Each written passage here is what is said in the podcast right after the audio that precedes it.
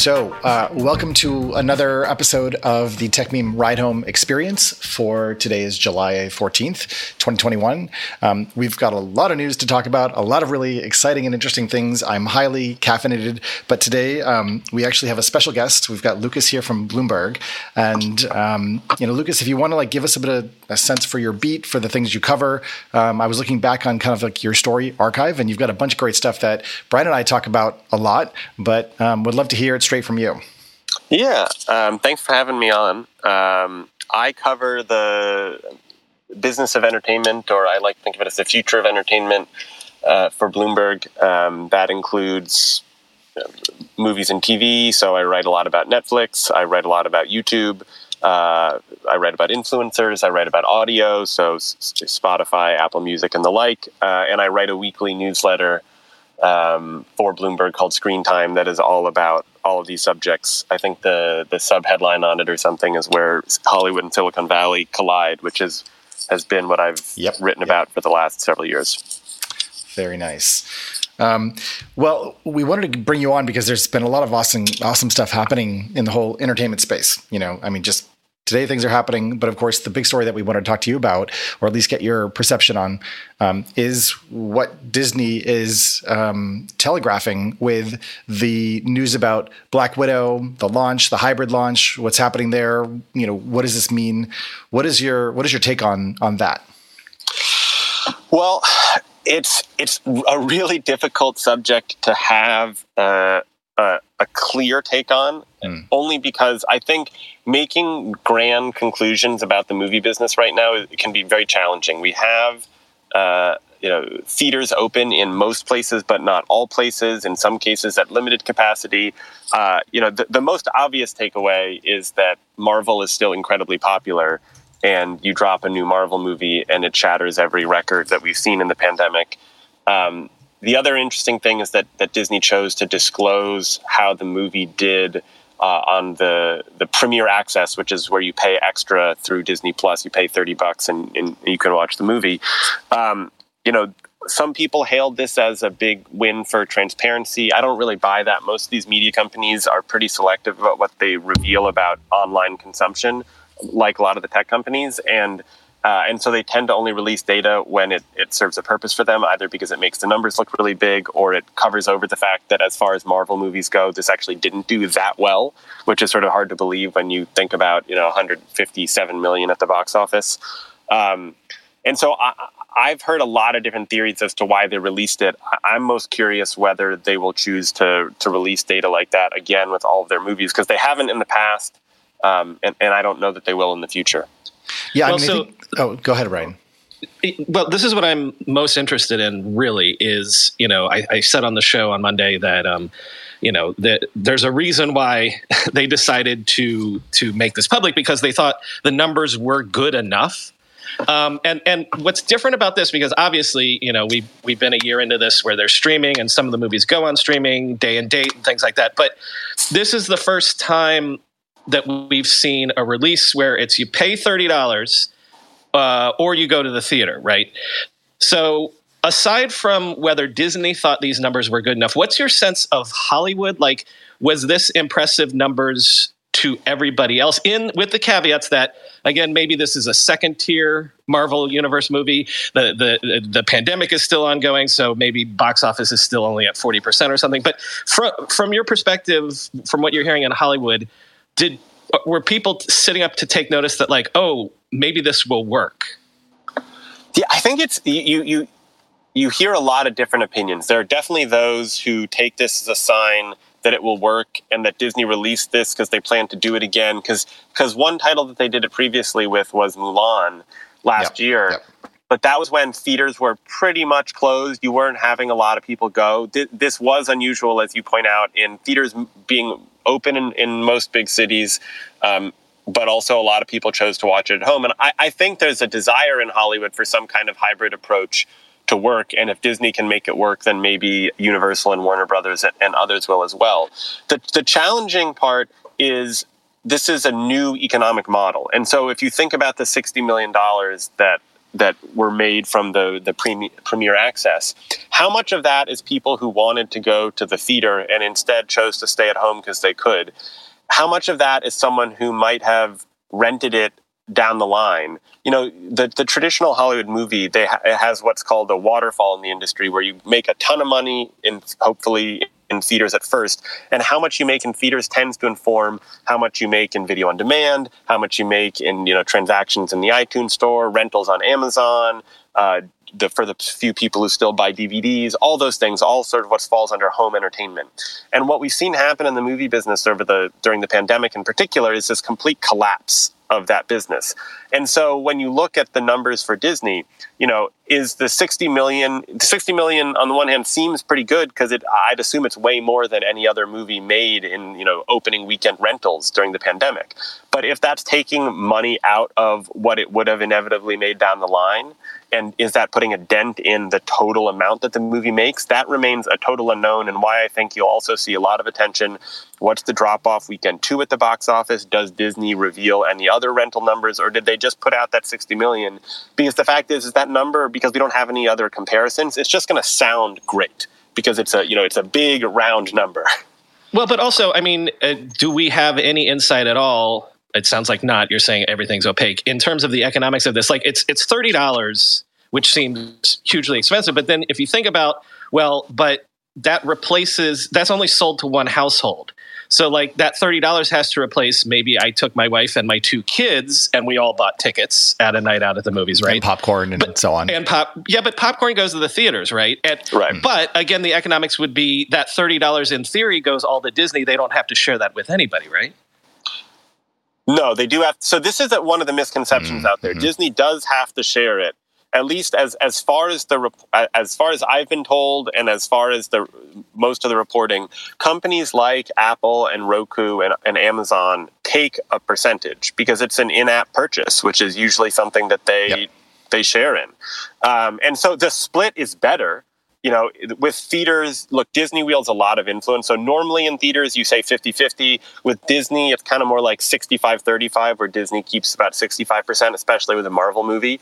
But the number that the big tech companies and those distributors are taking, probably closer to 20 or 25%. So Disney is keeping more.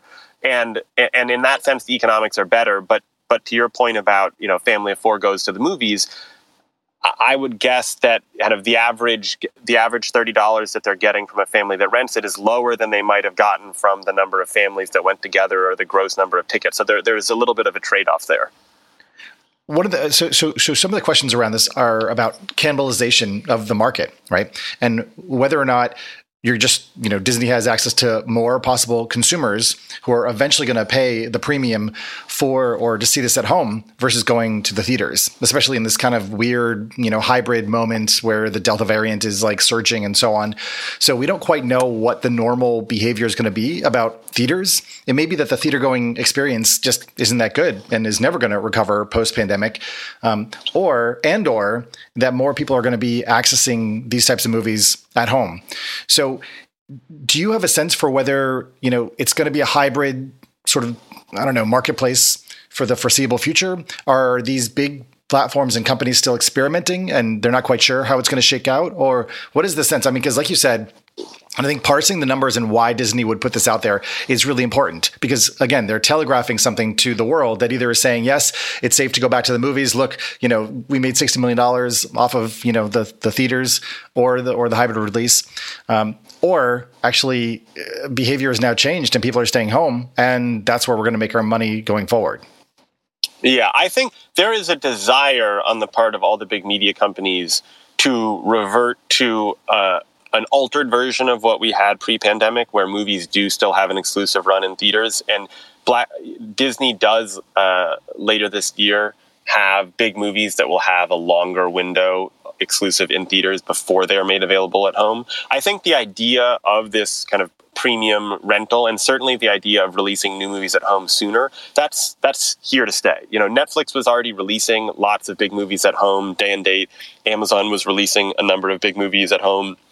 we can quibble over whether the types of movies that they're releasing are comparable to what a Disney release is. But Netflix is starting to spend more than $100 million on movies. They've got a movie with Ryan Reynolds and The Rock and Gal Gadot coming out later this year that I think is their most expensive or one of their most expensive movies ever. It's the type of movie you'd see a big studio release in theaters.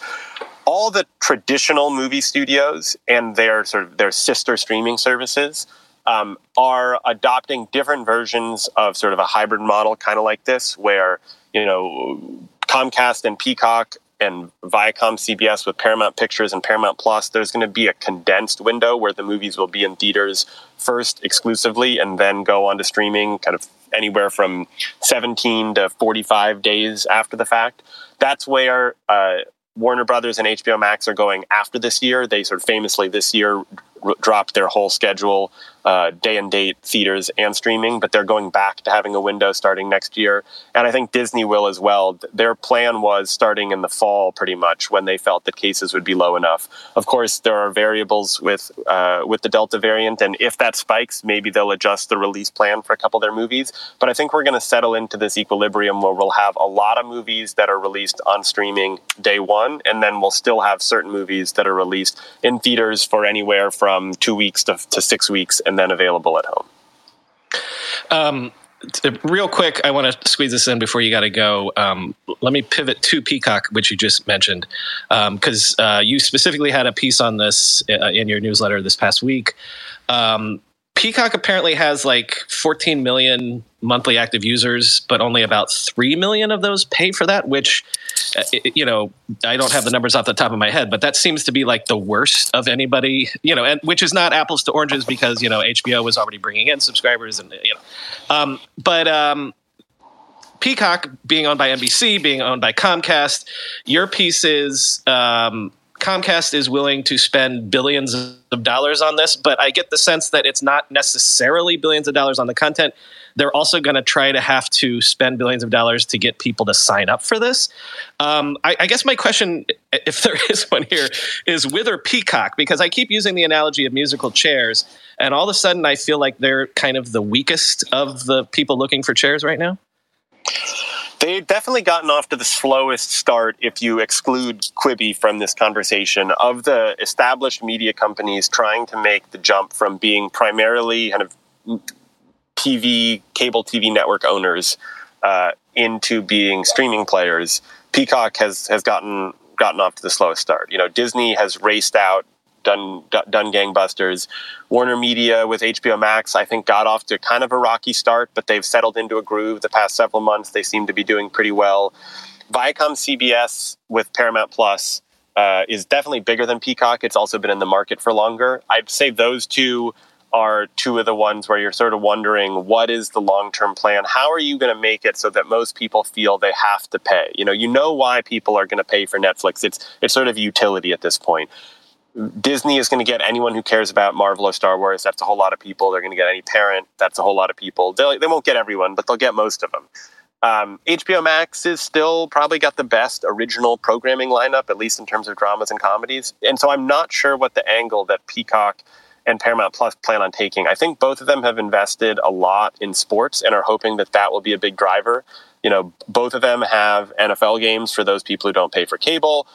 Peacock has the English Premier League, which is a big deal for soccer. They have World Wrestling Entertainment, big deal for those fans. But those are pretty niche fan bases.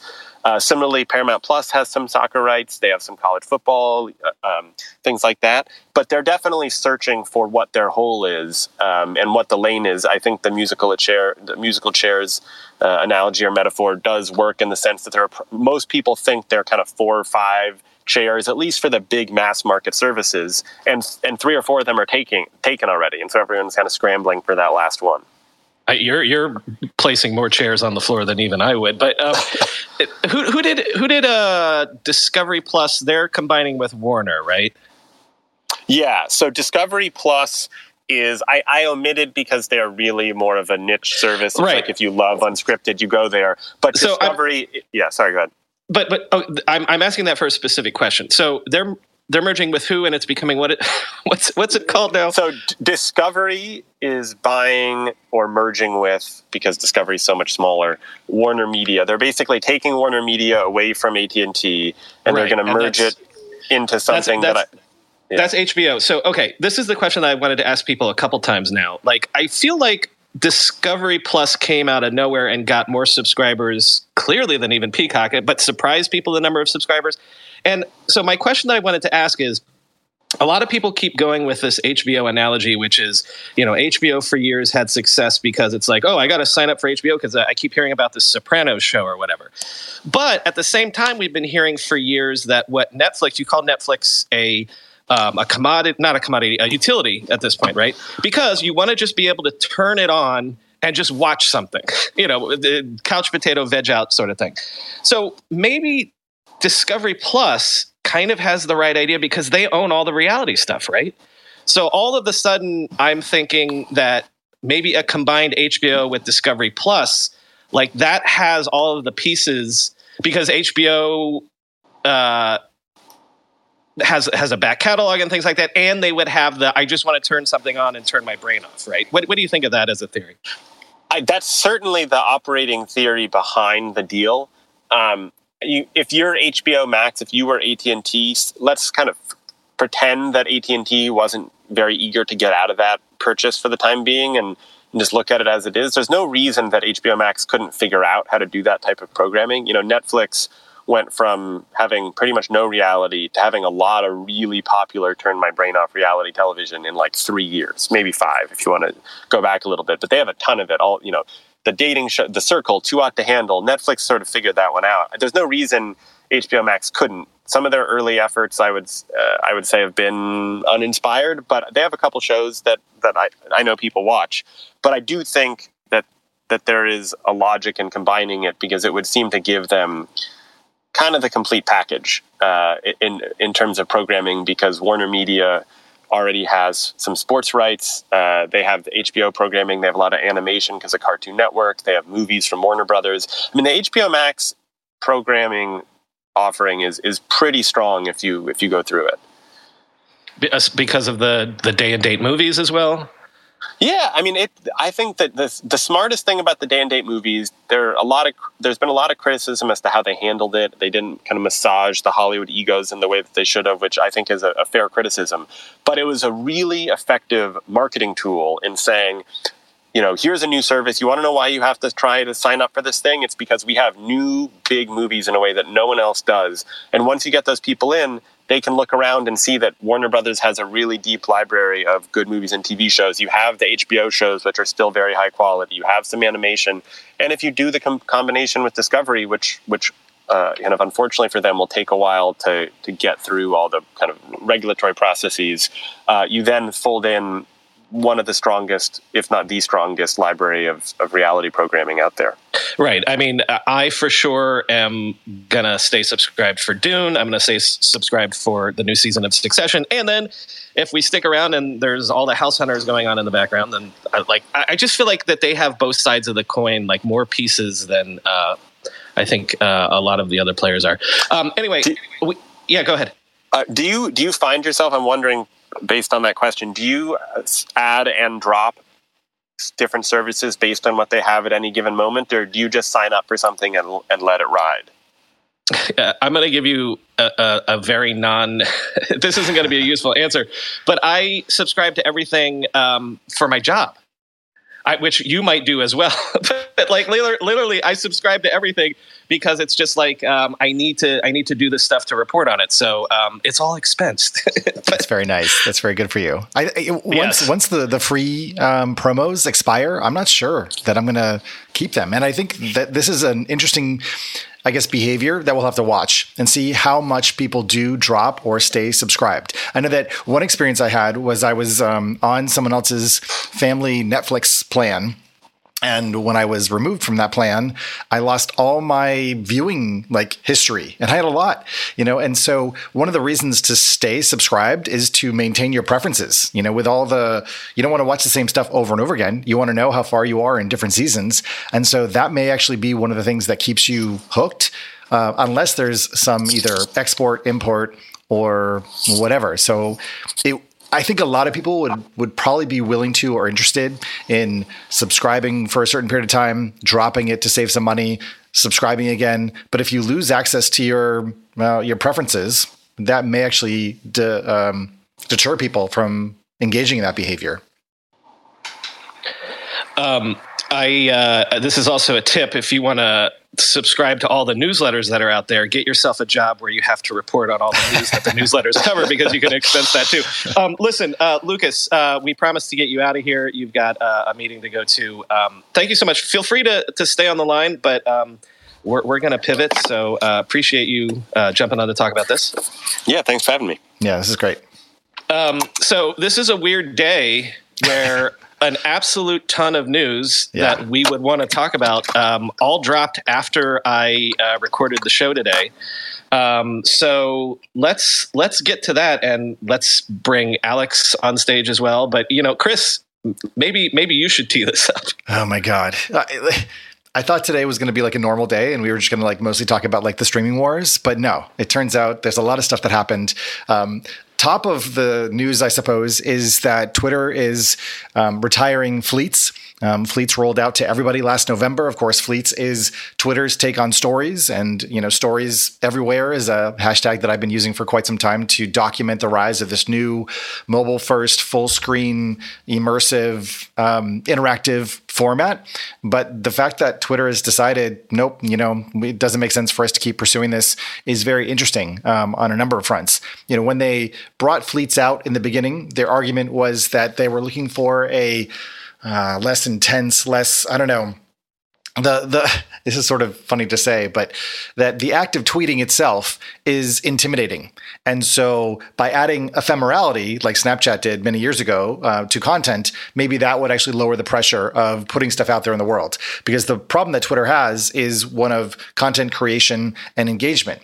And so what they're trying to design for and solve for is getting more people who have Twitter accounts to actually create content on the platform.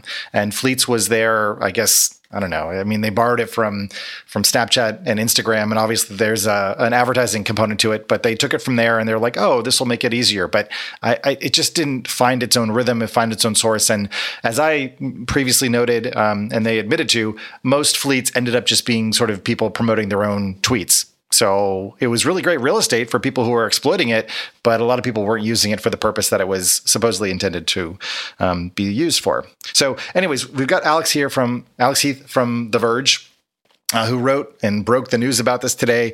Would love to sort of, get your perspective on this, and hear a little bit more about what's happening there. We've got other stories going on too, but let's start there. Yeah, I mean, I thought you summarized it pretty well. Twitter has had this existential problem really since it started, where the majority of its users don't actually contribute to the network, which if you run a social network, that is a long-term problem that will lead to inevitable decay. And so Twitter hasn't grown as fast as investors would have hoped, and Fleets was probably their strongest stab at trying to lower the pressure around tweeting, which is, and you've seen it, that format that Snap invented, it's in every app now. It's in LinkedIn. Yep. I wouldn't be surprised if it's in Asana. It's ridiculous. But Twitter hoped that this was going to get normals. And I say normals lovingly, because, I would love to be a normal on social media. What is that like? Get normals to post more. And as you said, that didn't happen. And they're pulling the plug after 8 months. And on top of that, they just started putting ads in Fleets a month ago. Yep. And it was their first test of full screen, kind of more immersive, rich media advertising in the app, which advertisers love. And again, is a format that has become super popular across social media. So investors were looking at this as maybe this is going to be another big ad source for them. And I was told that it's just a function of the teams not communicating. The business side didn't really know that this was going to get killed on the product side. And so these big companies, teams don't often communicate as smoothly as you would think that they do. So that's the reason that they just put ads in it a month ago and are killing it now. Wow. But yeah, it's another kind of embarrassing thing for them where something, you know, but I will give them kudos for acknowledging it and trying to move on. Right. So that's at least they're doing that. Yeah, I actually, because Kayvon's tweets about it were saying that he almost was saying we're making space for great more stuff that's coming. Yeah. And my first thought on it actually was, well, wait, is this bullish for Twitter Spaces and other things? Because it's like Spaces had to live in that same. I think Toby from Shopify tweeted. Yeah, he even tweeted that he's like, you know, the multiple feeds didn't work for Twitter. Yeah. So I'm almost wondering if like this is. It's like, yeah, all right, we've got other things that are better that we're more bullish on, so we've just got to clear the space to make room for this other stuff. Yeah, Twitter is definitely all in on Spaces. I've been told that it's like the top project internally. It's like where all the politics and money's gravitating and headcount is gravitating towards.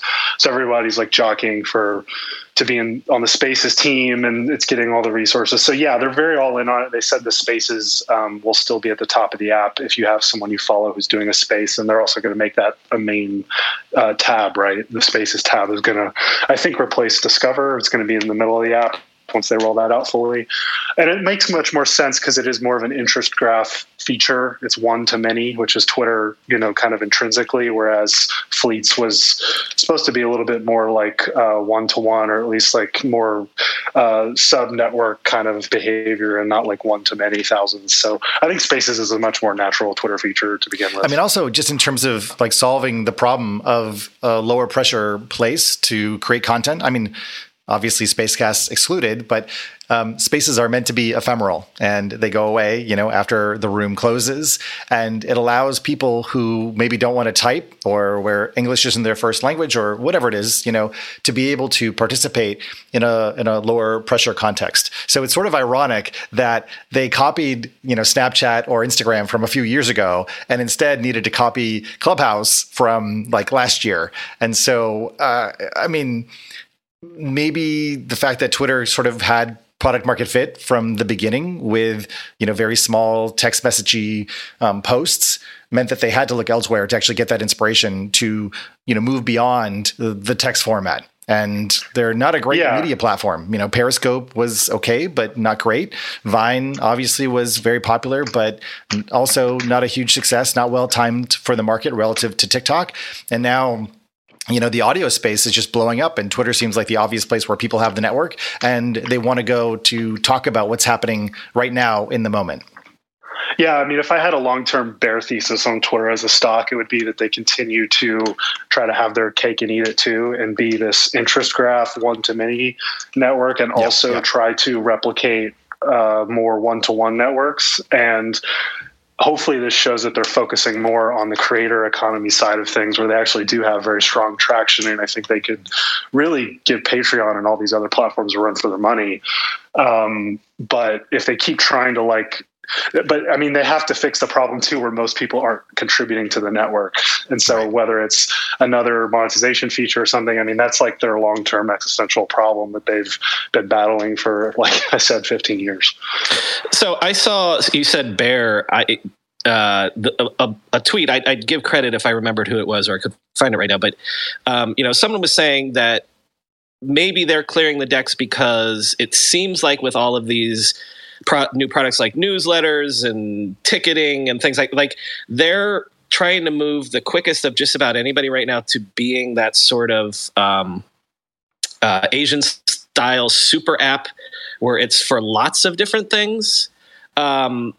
What do you feel about this strategy? It feels like that they're announcing new things and trying new things every other week at this point, which, as we've commented many times, like, you know, 6 months ago, if you told me that, I'd be like, yeah, that's not Twitter. Twitter doesn't do all the things. They're doing all the things now. What do you feel about their strategy right now of moving towards this? Let's try all of these micro things and all of these creator focused things. I think when one of the most cutthroat takeover hedge funds in the industry comes for your throat, you're going to act differently. You're going to wake up. Yeah, when you have like a gun to your head, you know, it's going to change how you act. I mean, I'm being a little like over the top there, but you could chart the velocity and like the features that are coming out directly to what happened with Elliot coming in and like threatening to kick Jack out and redoing the board. And so yeah, Twitter's like, it's been shaken, I think. And like the stock's doing well because of COVID and everything else. And like, they do have good momentum, but they keep missing, you know, relatively consistently on targets. And so they've been a little more out there on targets they want to hit. And so I guess it's like kind of, let's see if this pays off in the next couple of years. And Fleets not working is like not a great indication. If I were them, I would want to be like touting Spaces usage numbers like very soon. Maybe they'll do that on earnings in a couple of weeks, but I would want to be like telegraphing to the street that Spaces is working, because if Spaces isn't working, you've got two of their big bets that are flopping, which is not good. Let me use this to sort of seg into the other big news that broke after I recorded today, because you know Twitter is one of everybody that is trying to embrace this creator economy stuff. And the other news that just broke was Facebook saying that it's going to pay $1 billion to creators by the end of next year, like literally doing bonuses if you hit milestones and things like this. To what degree is this everybody embracing the creator economy? To what degree are people just messing their pants because they're so terrified of what TikTok is doing? What do you think of the idea that everybody is throwing money at creators right now? Everybody needs to own this, including Twitter, with things like ticketed spaces and newsletters and stuff. These funds, these creator funds, are 99% of the time completely like PR, and like this Facebook thing, for example. Like the 1 billion number, that's like the magic number you pull out of your hat when you want to like announce something positive. Like Google's going to contribute to fight homelessness in the Bay Area. They're going to commit $1 billion. It's like you see this time and time again. Like it's just this like round, nice, clean, big number. But it's like over a 1.5-year period, and there's no other details about how it's going to be distributed. So the only creator fund or like creator payout system that I've seen actually work was how Snap approached Spotlight, where they did this kind of, they would actually just reward whoever had the best videos of the day and just send them money. And it was like based on an algorithm they didn't really explain, but like people got paid millions and millions of dollars to the point where it like drugged down Snap's like EBITDA because they were paying out so much to this program. And like when a company just says we're going to have $1 billion fund and like that's the headline, you really have no idea how that's going to work or how it's going to be distributed. So I don't put much into that. I think Facebook feels like it's very behind in the creator economy, which it is. And like, you could argue that Instagram had the biggest opportunity to just own this space and they didn't, because Facebook is an ad-based model. And so I think they're finally realizing they have to like wake up to future revenue models on the internet, which is like direct monetization. And Mark is wanting to do that. And so he's very out there about it. And it's more just like positioning themselves as a thought leader on this because they haven't been. And the badges stuff and all that stuff they talked about today, that's all been out there. It's really like they wanted to put $1 billion number on it and make it look big. But I think these funds are PR mostly. So one of the questions that I have about this, because I'm actually in the Instagram badges program, and I made my first $100 like last week or whatever, going live, and I'm doing it largely to experiment and to explore, like as Brian and I have talked about on the show, I'm just trying to see what the new norms and ideas in terms of, the audience, is thinking about this and to what degree people are comfortable either, with tipping or participating in this different way. And I think there's another piece of this, which is that with the ad tracking transparency stuff that Apple introduced, causing ad rates to really go down and is, really harming Facebook's value add in terms of being able to target content to different people. What we're using now or seeing instead is that creators become surrogates for, ad-based cohorts. Right. In other words, based on the things that I'm interested in, if advertisers or brands want to work with me to reach my audience, they can do that, as opposed to trying to go through, I don't know, like privacy stealing, Facebook tools or whatever. So I guess what I want to know or understand from your perspective is to what degree do people on the other end of this who are not the creators think about this model? And is it necessary to spend $1 billion on each platform to retrain the user base to become comfortable with and familiar with tipping and direct monetization relative to ads? Because clearly the advertising model like that day seems to be, I wouldn't say like sunsetting completely, but clearly, as you said, there are future web monetization models that are coming.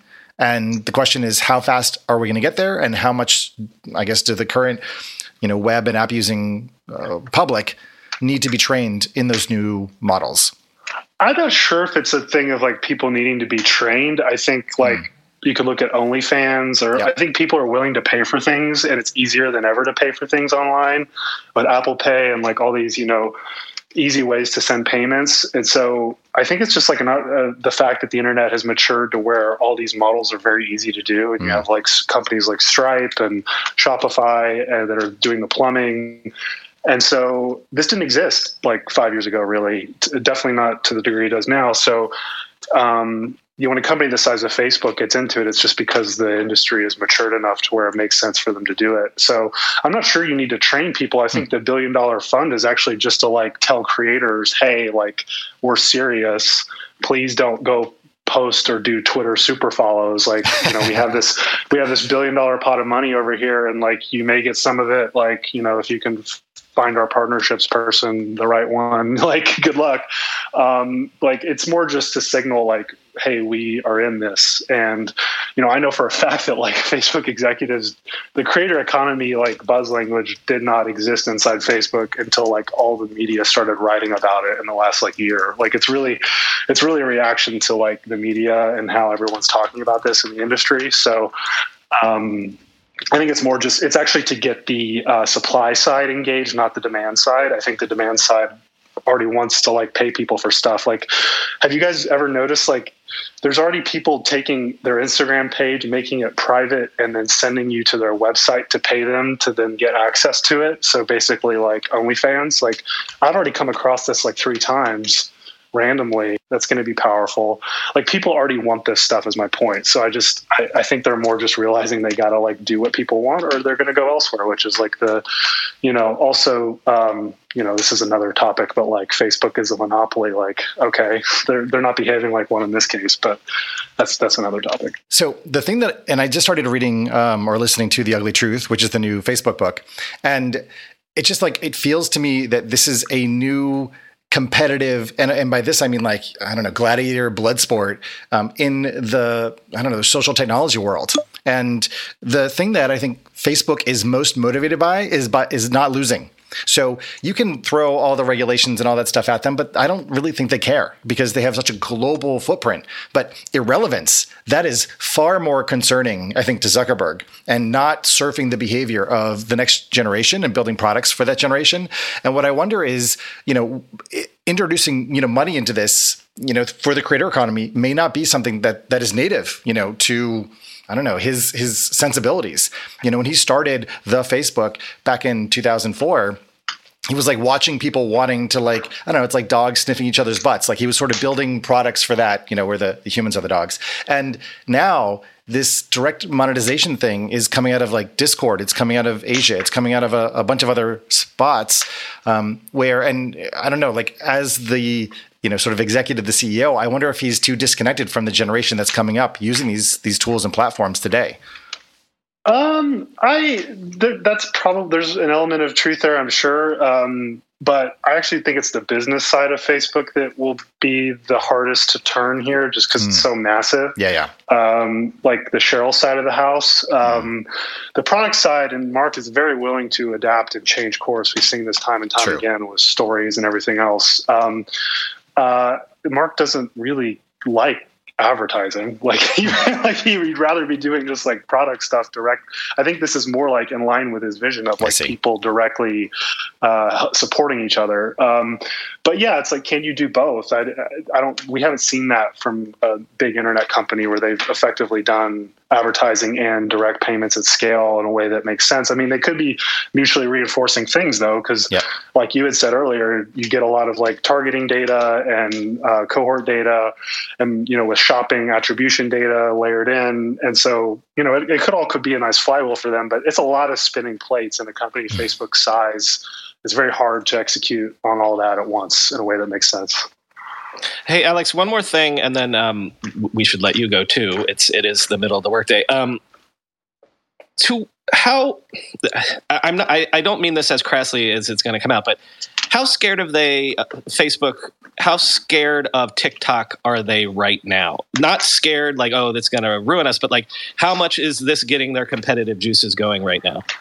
I think that I hear this all the time. Like, people ask me Facebook, TikTok, like, everyone should be thinking about the fact that Google is the one who is freaked out about TikTok. Yeah, I was going to ask about that. Google and YouTube are like, TikTok is YouTube if it was reinvented for mobile. So like, Facebook never actually had a strong presence in that space. They've been trying for years and it hasn't worked. Like, they care about it in the sense that time spent moves to one app. That is time in the day that doesn't go to Facebook. So they care about it in that way.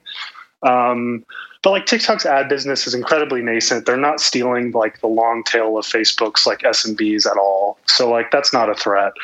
If you're using TikTok, it's not like you're going to delete Instagram. They're not like, you know, totally competitive products that overlap. Right. I mean, maybe over time, but like, no, if anything, like, we should be talking about like, this is an existential threat to YouTube.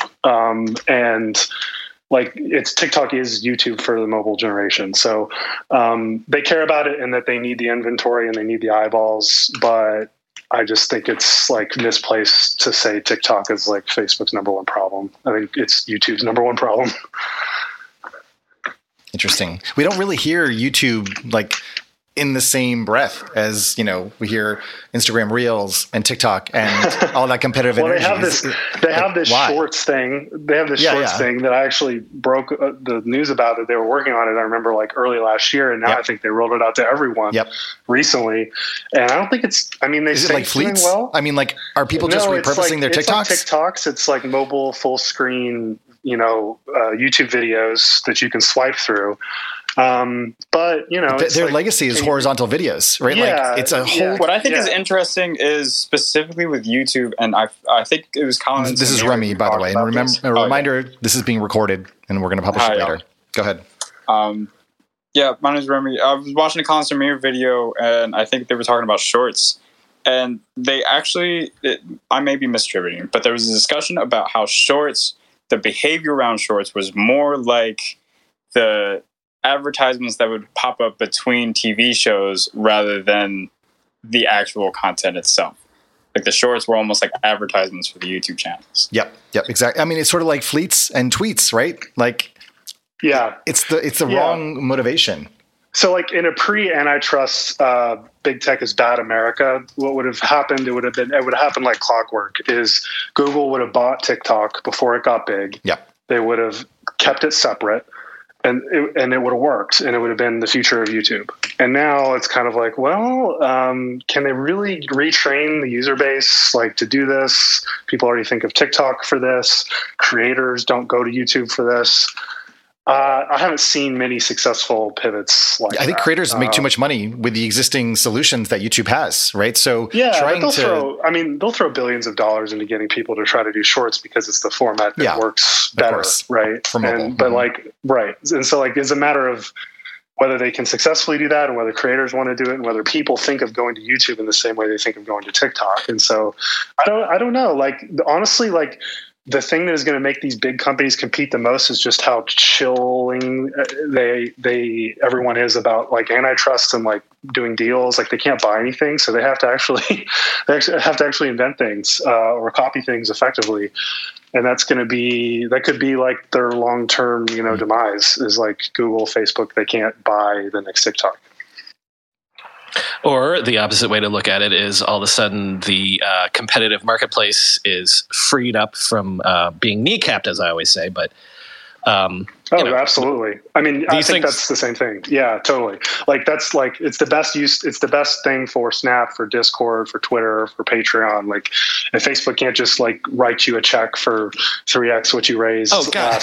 You know, Discord is literally the perfect example right now. I know Microsoft, kicked the tires on that, but like Discord would have been bought 12 months, 18 months ago.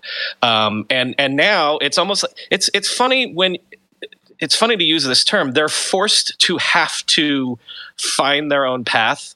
You know what I mean? Like, and I feel like there's certain ways that's more positive, and these things go in cycles and things like that. But it'll be interesting that a company like Discord is going to have to go it alone and find its own way, which it wouldn't under other circumstances. And this conversation just reinforces kind of what I hinted at earlier, that I have yet to see a compelling argument for why Facebook is a monopoly. And I know that's probably not going to go over well with people in this room or who are on Twitter generally. But there is no argument I've seen on the consumer side for Facebook being a monopoly. There is potentially an argument on the advertising side, but again, they're a duopoly. They probably don't have 50% market share in any country they operate in terms of advertising revenue. So that's going to be an interesting case. Yeah, you know, like, one thing that might be useful here, because I actually totally agree with you, is really about anti-competitive isn't even like the right framing. It's sort of more like everyone's a discount, and Facebook and whoever else sort of is in those powerful positions set prices, and they can like raise prices as much as they want because they have such a captive audience and no one else has that audience. So, but there are many audiences now, you know, whether it is TikTok, whether it is Twitter, whether it's Facebook, whether it's Discord, there are many of these that are all offering social capabilities on the internet, and you can go around and you can choose where you want to, you know, place your ads. I guess like the remedies or the things that have been proposed, even with the legislation, whether it's interop or whether it's breaking them up or spinning off different companies, I don't know that it's going to cause the same or the outcomes that people think it's going to cause. So no, it's trying to fix a feeling of like badness, like things are bad with like a blunt instrument. Yeah. And it's just vague. And I've yet to see a clear argument. Ben Thompson has written a lot about this in a way that makes a lot of sense to me. These are very fluid networks that can easily be disrupted on the user side. Maybe not on the advertising side. I mean, we saw this with Apple and the ad changes. Facebook's rates for ads like shot through the roof. And that's with worse data. And that's just because like they are the place you have to go to advertise. And so they can just like raise their rates, even when like their product gets worse, which is, that is a good sign that you may have monopolistic power in an industry. But in terms of like the user side, I haven't seen it. Yeah, I would agree with that. Brian, where'd you go? As you write your life story, you're far from finished. Are you looking to close the book on your job? Maybe turn a page in your career? Be continued at the Georgetown University School of Continuing Studies. Our professional master's degrees and certificates are designed to meet you where you are and take you where you want to go. At Georgetown SCS, the learning never stops, and neither do you. Write your next chapter. Be continued at SCS.com. georgetown.edu/podcast. BP added more than $70 billion to the U.S. economy in 2022. Investments like acquiring America's largest biogas producer, Archaea Energy, and starting up new infrastructure in the Gulf of Mexico. It's and, not or. See what doing both means for energy nationwide at bp.com/investing in America.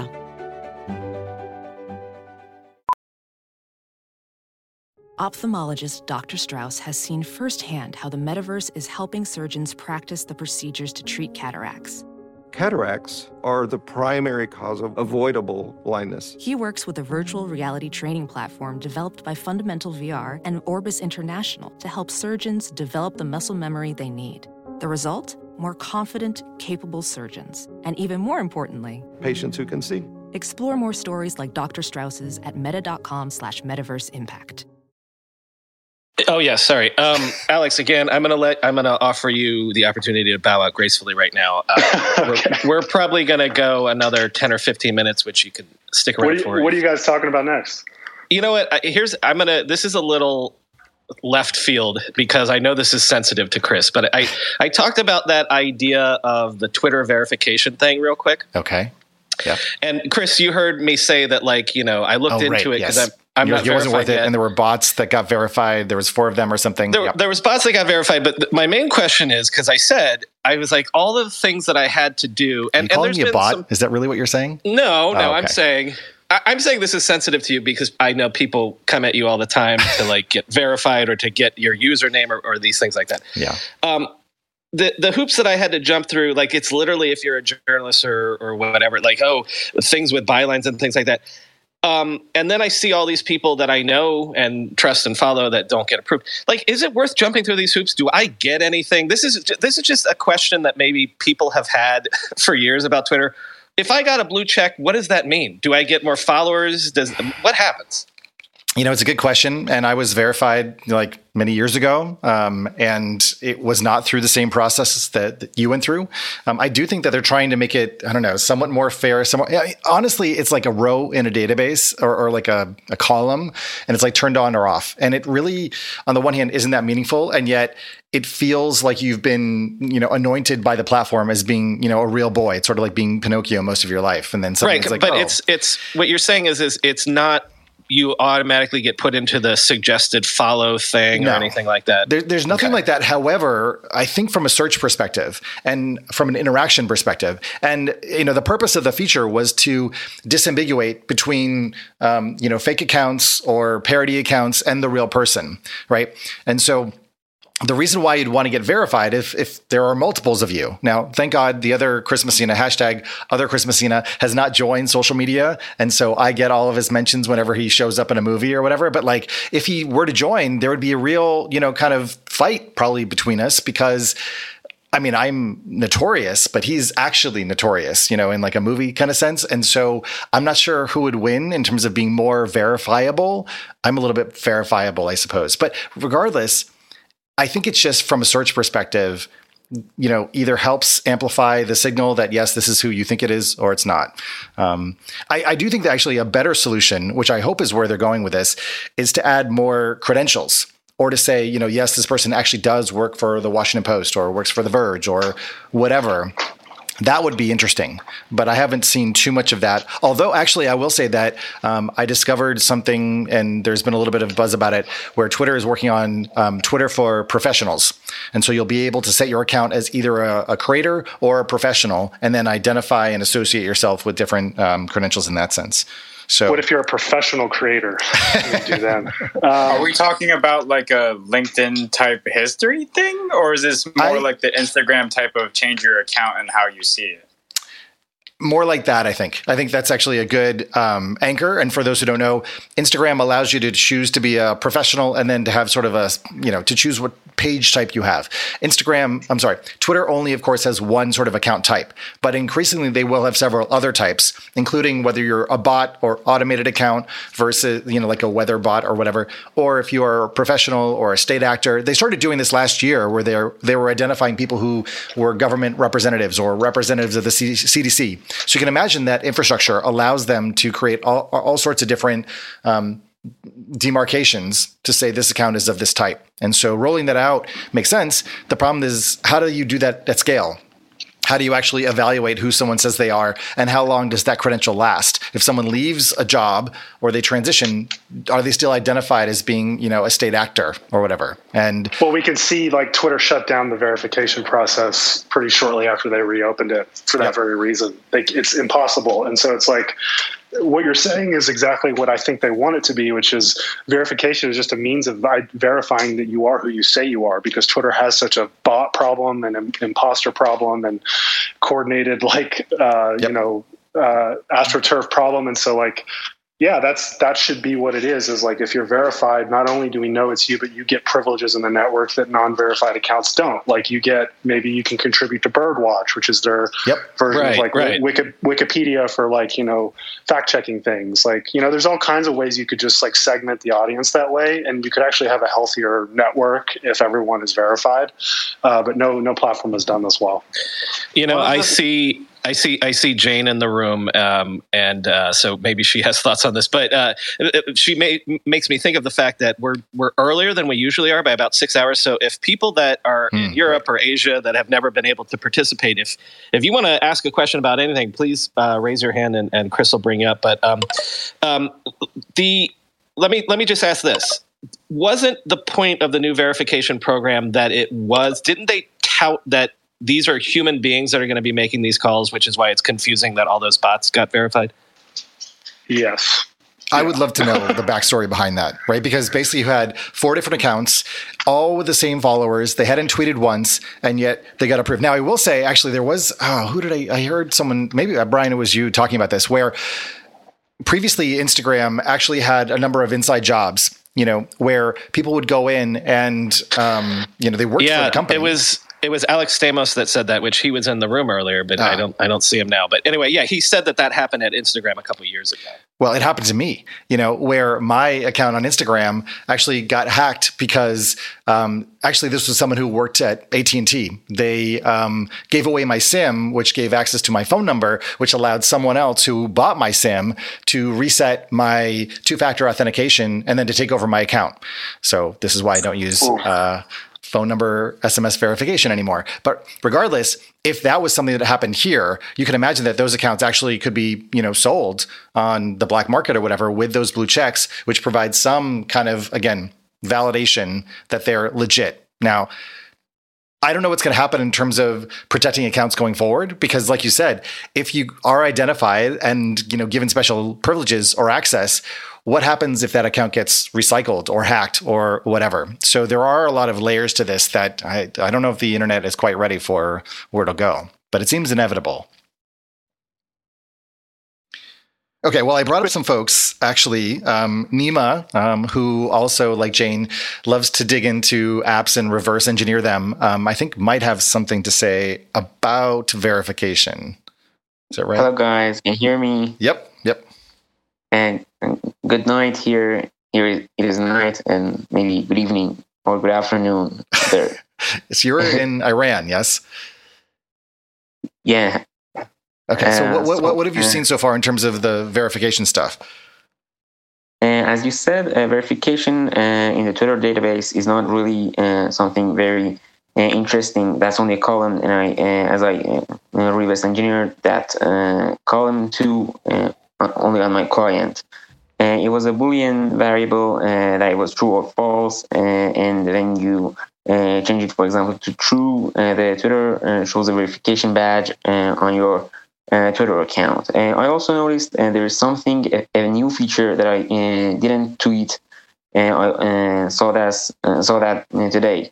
And something about a boutique for education. I don't know what is that. Or boutique? Yes, blue check mark for education. The check mark. Got it. For education. Oh, interesting. Huh. I don't know what's the purpose of that because there wasn't something about that or there wasn't many code about that. But I only saw that there is 2 lines of code about something like a blue check mark for education. And I think there's going to be a new feature, but I'm not sure about it. I'm only guessing. Wow. Interesting. By the way, just for context, for folks who are not following Nima, he I don't know when you and I started talking, but some of us have, let's say, a hobby of trying to sleuth into what's happening next. And Nima has been actually, what was the thing that you just discovered the other day that was new and interesting? Was it the Twitter professionals thing? No, in fact, I didn't reverse engineer the Twitter professionals, but I reverse engineered the newsletter. The newsletters on the profile. That's right. Yep. Yeah, exactly. And it was really, in fact, popular to And one of the best feelings that I ever had was when I looked at the newspaper of our country, and I saw my name is on the newspaper. What? And, that's amazing. Yeah, exactly. Congratulations.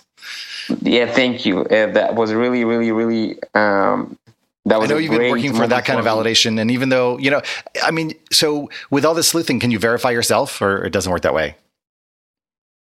I tried to reverse engineer the verification form too. In fact, I did. And there was a request verification button for me because, I don't know how Twitter is letting people to request for verification, because one of my friends has a, in fact... somehow, oh, sorry for that sound. I think someone out of our house was trying to drive. And I noticed some of my friends has a page, and he's somehow fake on Twitter because he doesn't have a Twitter profile. He has less than 5 followers, and he has 20 tweets, I think. But he could see the request verification button, and now I have about somehow 400 followers, and I don't see the request verification button yet. But I reverse engineered that, and the request verification button was also available for me when I tried to do that. But only one part of the reverse engineering is my client, and I can only open things on my client. And as you know, the other hand, there's a server, there's the Twitter server, and that's somehow more secure. And I can not. Okay, well, hold on. Let me pause you. I don't want you to get ahead of yourself. There are some Twitter employees in the room, and I don't want to get kicked off Twitter. So, but nonetheless, thank you for sharing that. I want to just circle back to what Brian was asking about, though, because Brian, you said that you at least attempted to go through the verification process. You're asking, is it even worthwhile? There's obviously a lot of people who want to get verified. Jane can attest to that, but. In terms of the actual value, I don't know. What would make it valuable for you? Are you asking me? I am, or yes. Nima? Oh, well, no, actually what it was it's one of those many things. This is the whole reason why I never, what was the email thing that everybody used? Probably everyone still uses, remember that you pay $30 or $40 a month for? Oh, Superhuman. Superhuman, yeah. I never did that because it was like, you have to get on a call with us for 30 minutes. So when I went through the thing where it's like, you need to collect 4 different things with your byline in them and links to them. And, right, it's laziness. People spend their life going after Jane, and Jane is now up on stage with us trying to get verified. And you're like, I couldn't be bothered. I probably would be legitimately verified, and I don't care. Maybe, but also once I saw that other people that should be legitimately verified have tried and tried. That was the other thing. At least you don't have to pay for it, but I might pay for it if in the same way that I used to download things from Napster that took 3 hours, but now I just pay $9 a month for Apple Music. But that's the point, is like, I'd be more motivated to do something with it if it got me something. So Jane's up here. Jane, talk to us about your experience, because clearly everyone, as far as I know, given all of your protestations that say I will not verify you, come to you and ask for that. What is your perspective on why people see verification as being so valuable, and what do you think about the changes that seem to be happening? I think by design, if they're able to to make more part of the verification process more self-serve, you might make people feel that there's more transparency into how it works. But then as we can see, there might be bias. Some woman in tech mentioned that I'm quoting them, that women in tech tend not to be verified, and whereas men in tech. Oh shit, Jane! Yeah. Now that you say that, the 2 or 3 examples that I'm thinking of were all women. And I'm even thinking of a very prominent employee at Apple who is very vocal on Twitter, that was complaining that she wasn't verified. So, okay, so then maybe I'm just not going to do it in solidarity. Huh, to create more space. Yeah, that's reasonable. But I do think this like raises an interesting point, right? Which is, you know, Twitter is putting itself in the place of verifying whether it's authenticity or notability or things of that nature. And there obviously is a question, and which is somewhat subjective. I don't think there's an objective measure as to who deserves verification and why should they be verified if indeed this is a way for the community to, you know, anoint certain, you know, people or accounts as being significant. You know, and if this were actually, if Jack were here and he were talking about, you know, crypto and DAOs and stuff like that, you could actually have multiple people verifying each other for different reasons or purposes that are sort of self-relevant within smaller communities. And actually, that's one other thing that's coming soon. I guess there's the communities feature that Twitter will be launching. I don't know when, but they're working on a kind of groups feature. Actually, I wonder if that's how... Yeah, I wonder, like, solve the problem. What if you could vote for it? I know that you could, obviously any voting can be gamed, but like, right. What if like you could like poll your followers and like they could vouch for you and things like that? I don't know. Yeah, no, yeah, totally. I mean, that's just the follower count, because like 0.05 being in the 0.05% of your geographic area, or I believe you're also your topic, if I remember correctly, is one of the criteria that serves you as notable. Right, so people vote with their follows. Right. It's 1,000 or something, right? Yeah. And what about the concept of super follows? Could that be a kind of a trigger to say, hey, look, this person has amassed a bunch of people that are willing to pay to get their tweets. That should be some sort of kind of validation that, you know, they are someone credible. Do we know if the counts of super follows will be shown on your profile? Say that again? Do we know if the count of the number of people who super follow you will be shown on your profile? I need the eyeball. Can I ask something about that? Nope. Jane? Nima? Yes. Yeah. Yes. In fact, Twitter is working to show the number of super followers on the profile, as well as a badge to show that the user is super following you or that's a super follower. Got it. Okay, cool.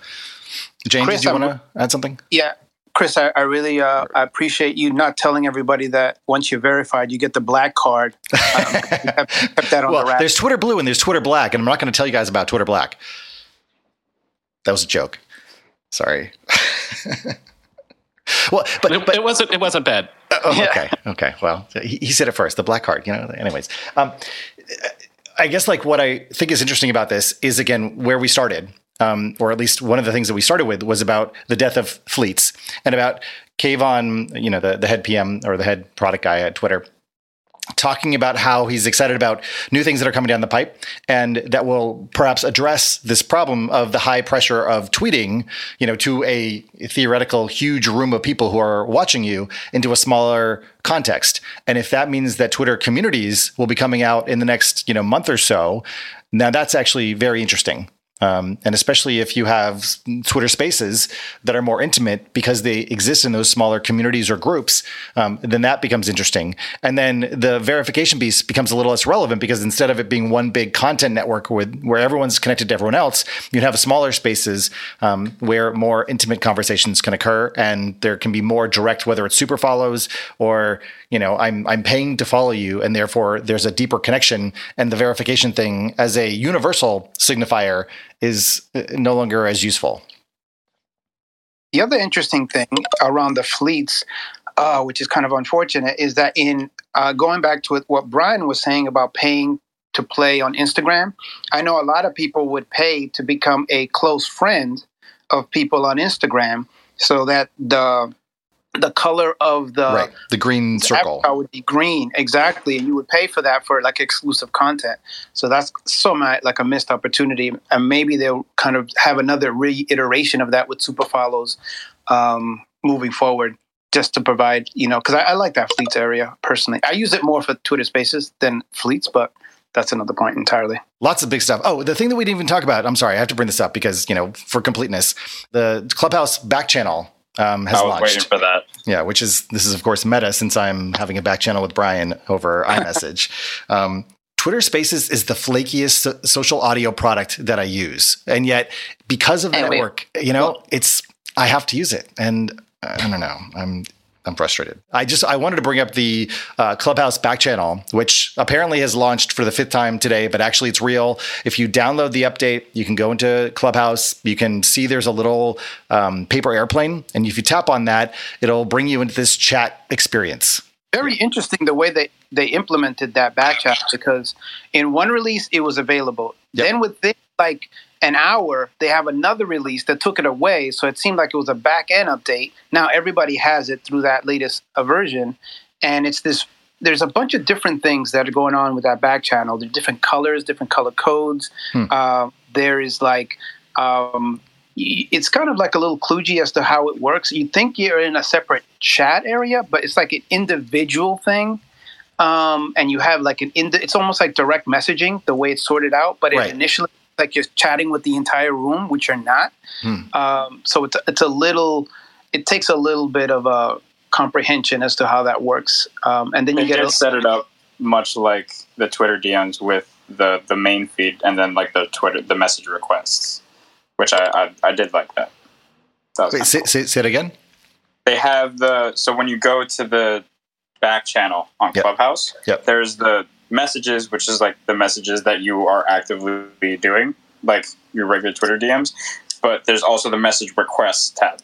So there's a separate thing for when people send you an initial message that you aren't mutual follows with, I believe. I'm not exactly sure exactly what gets sent to the message request, but I'm assuming the people that you don't follow or that are trying to send you a message, and possibly people that you are coming in contact with for the first time. So. Yeah, I did notice that you can actually turn off message requests as well. So if you're not in the mood to chat or whatever, then you can actually do that pretty easily, which is cool.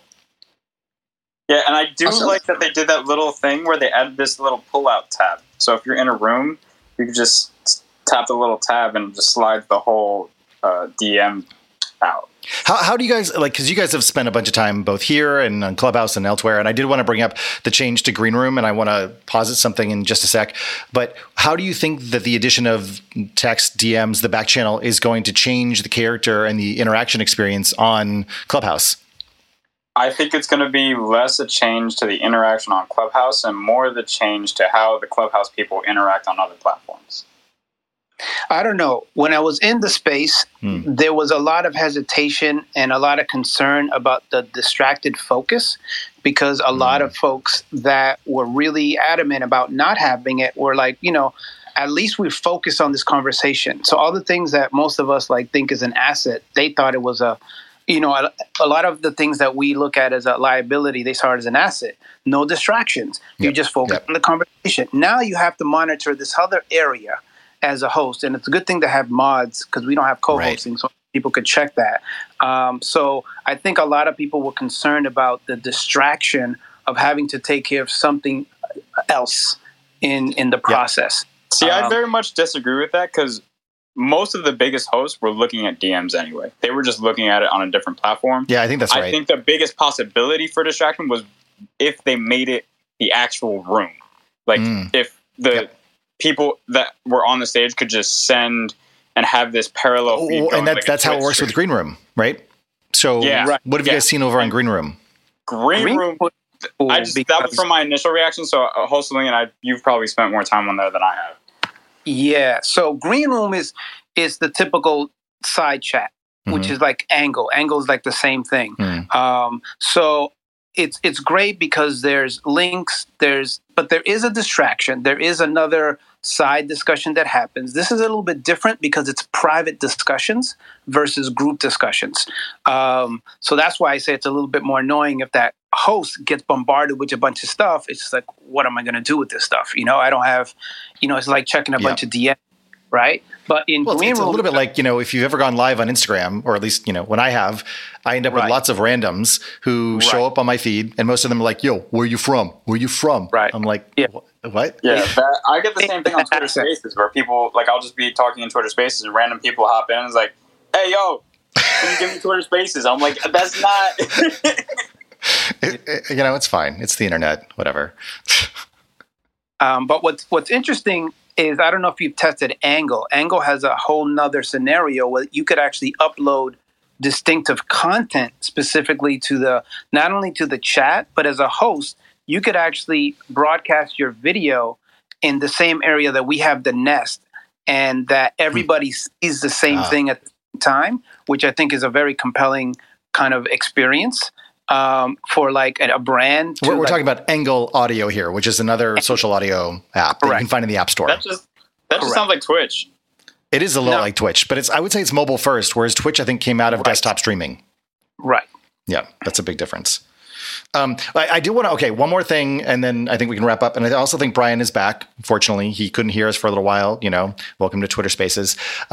Is about the, and I know I complained about this on Twitter, but, you know, Green Room became this place where it was just about kind of, you know, sharing or asking for diamonds or gems. That's their whole in-app currency. They're not worth anything, but they seem to, again, it's their own version of verification. And instead of one verification badge, it's like getting thousands of verification badges, I suppose. And recently, in a recent update, Green Room actually, well, Spotify redesigned the profile to completely eliminate the count of gems, which people had been trying to build up over time, because you create a game, people will play the game. So I guess my question is, or here's my thought. Here's my theory. My theory is that Spotify acquired Locker Room because they wanted to acquihire the talent, the platform. Actually, it's interesting. Green Room is built on Agora, which is the same tech as Clubhouse. So they were able to probably accelerate their dev cycles by 6 months. And now they want to wipe out the community, essentially fumigate it, and start over from scratch and make it more of a entertainment and music and maybe podcast oriented space. And sports may or may not be part of that. I mean, sports is not part of, I mean, it is part of maybe podcasts on Spotify, but I don't think sports is what Spotify really cares about. So I don't know. For those of you who've like spent some time over there or watching these things, what do you guys think about that idea? I think one at a time. Yeah, Hossein, you go first. I think for the podcaster, it's like a godsend, because you have three different components that work nicely together. You could have this engagement similar to what you're doing now, record it, get the recording within 24 hours. Yeah, that's true. Use Anchor, do the distribution to Spotify. So it's this whole nicely fitting network of products that works very well together. A lot of the sports folks are already broadcasters and podcasters, so that fits into their mold. And then there's a whole new set of genres that are coming about. But I love the fit of all those products kind of having individuality, but they all come together like Voltron, and they, you know, do some things together. To Hosselwing's point, I think Green Room will be at its best the more that it leans into connecting itself to Spotify's podcasting platform. Yeah. Right. For example, Hossein alluded to this, where a lot of even the sports guys had podcasts already. One of the things that they had done were they had this little badge system where if your company or the podcast that you use has a contract with, well, previously Locker Room, but I'm assuming those contracts got transferred to Green Room.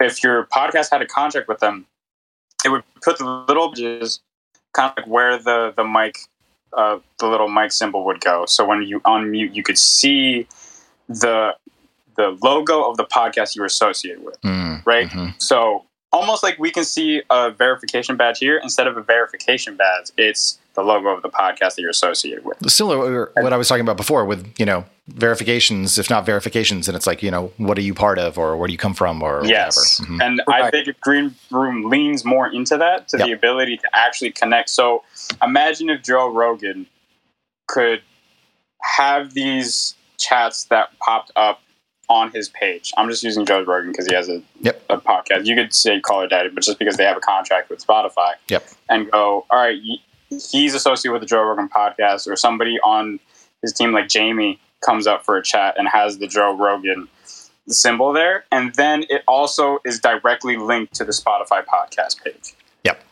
Yep. Totally makes sense. I mean, it's going to be, what's interesting about Spotify is that they are one of the few that is willing to, or at least seems to have several apps that are all part of the same universe. And, you know, Facebook does too, but I think that Facebook, you know, to Brian's earlier point, wanted to create like this meta app where everything happens in the blue F app. And, you know, in some ways that makes sense, because trying to get other apps to launch and gain steam or whatever is very hard.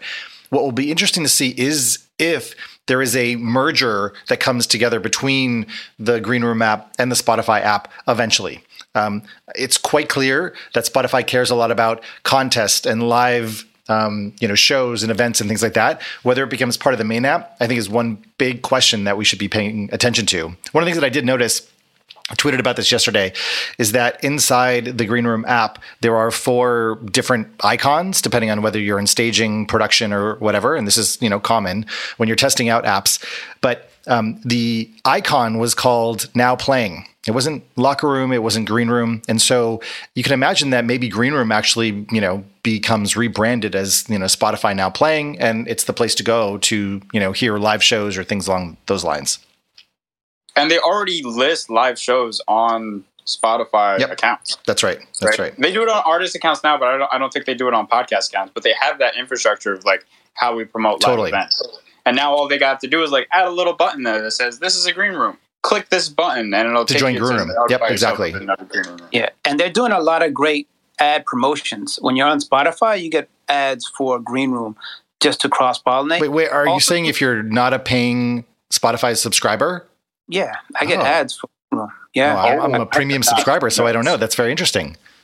So the other thing, too, is I want to make sure people are clear.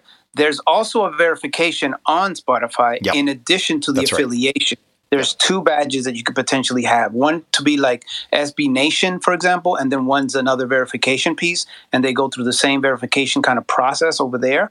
And, you have to submit an application, things like that. But it was good to see that, yes, they're a part of SB Nation or some other place, so that when they do host the room, it's like, oh, yes, they're calling. It's almost like having a New York Times thing on your logo, which is pretty nice. Yeah, I think there's some more of that. That kind of verification means more to me, at least. Like, if it told me why Chris Messina was verified rather than just putting a blue check there, that would almost be more valuable. Yep, that makes sense. Randy, okay, let's bring Randy up here, and then we're going to close it up.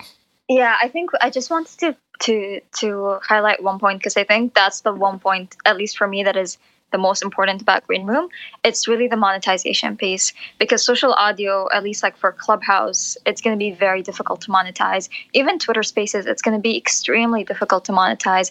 I think Green Room has such a leverage over monetization from a podcaster and a creator perspective, where now creators can double dip and can have a sponsor, a permanent sponsor for their podcast, and then they can have sponsors for their green rooms as well. So I think to me, the revolutionary value here is really monetization more than the social audio itself.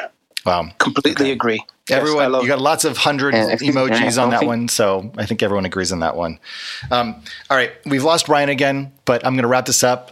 Thank you guys for joining today. Thank you to Lucas and to Alex for coming and fleshing out a bunch of our knowledge about the big stories of today. This was the Tech Meme Ride Home experience for July 14th, 2021. Again, Brian and I try to do this on the weekly basis. We did it a little bit earlier today. We got a little more participation from the rest of the world, and hopefully we will see you here next week. Thanks, everybody.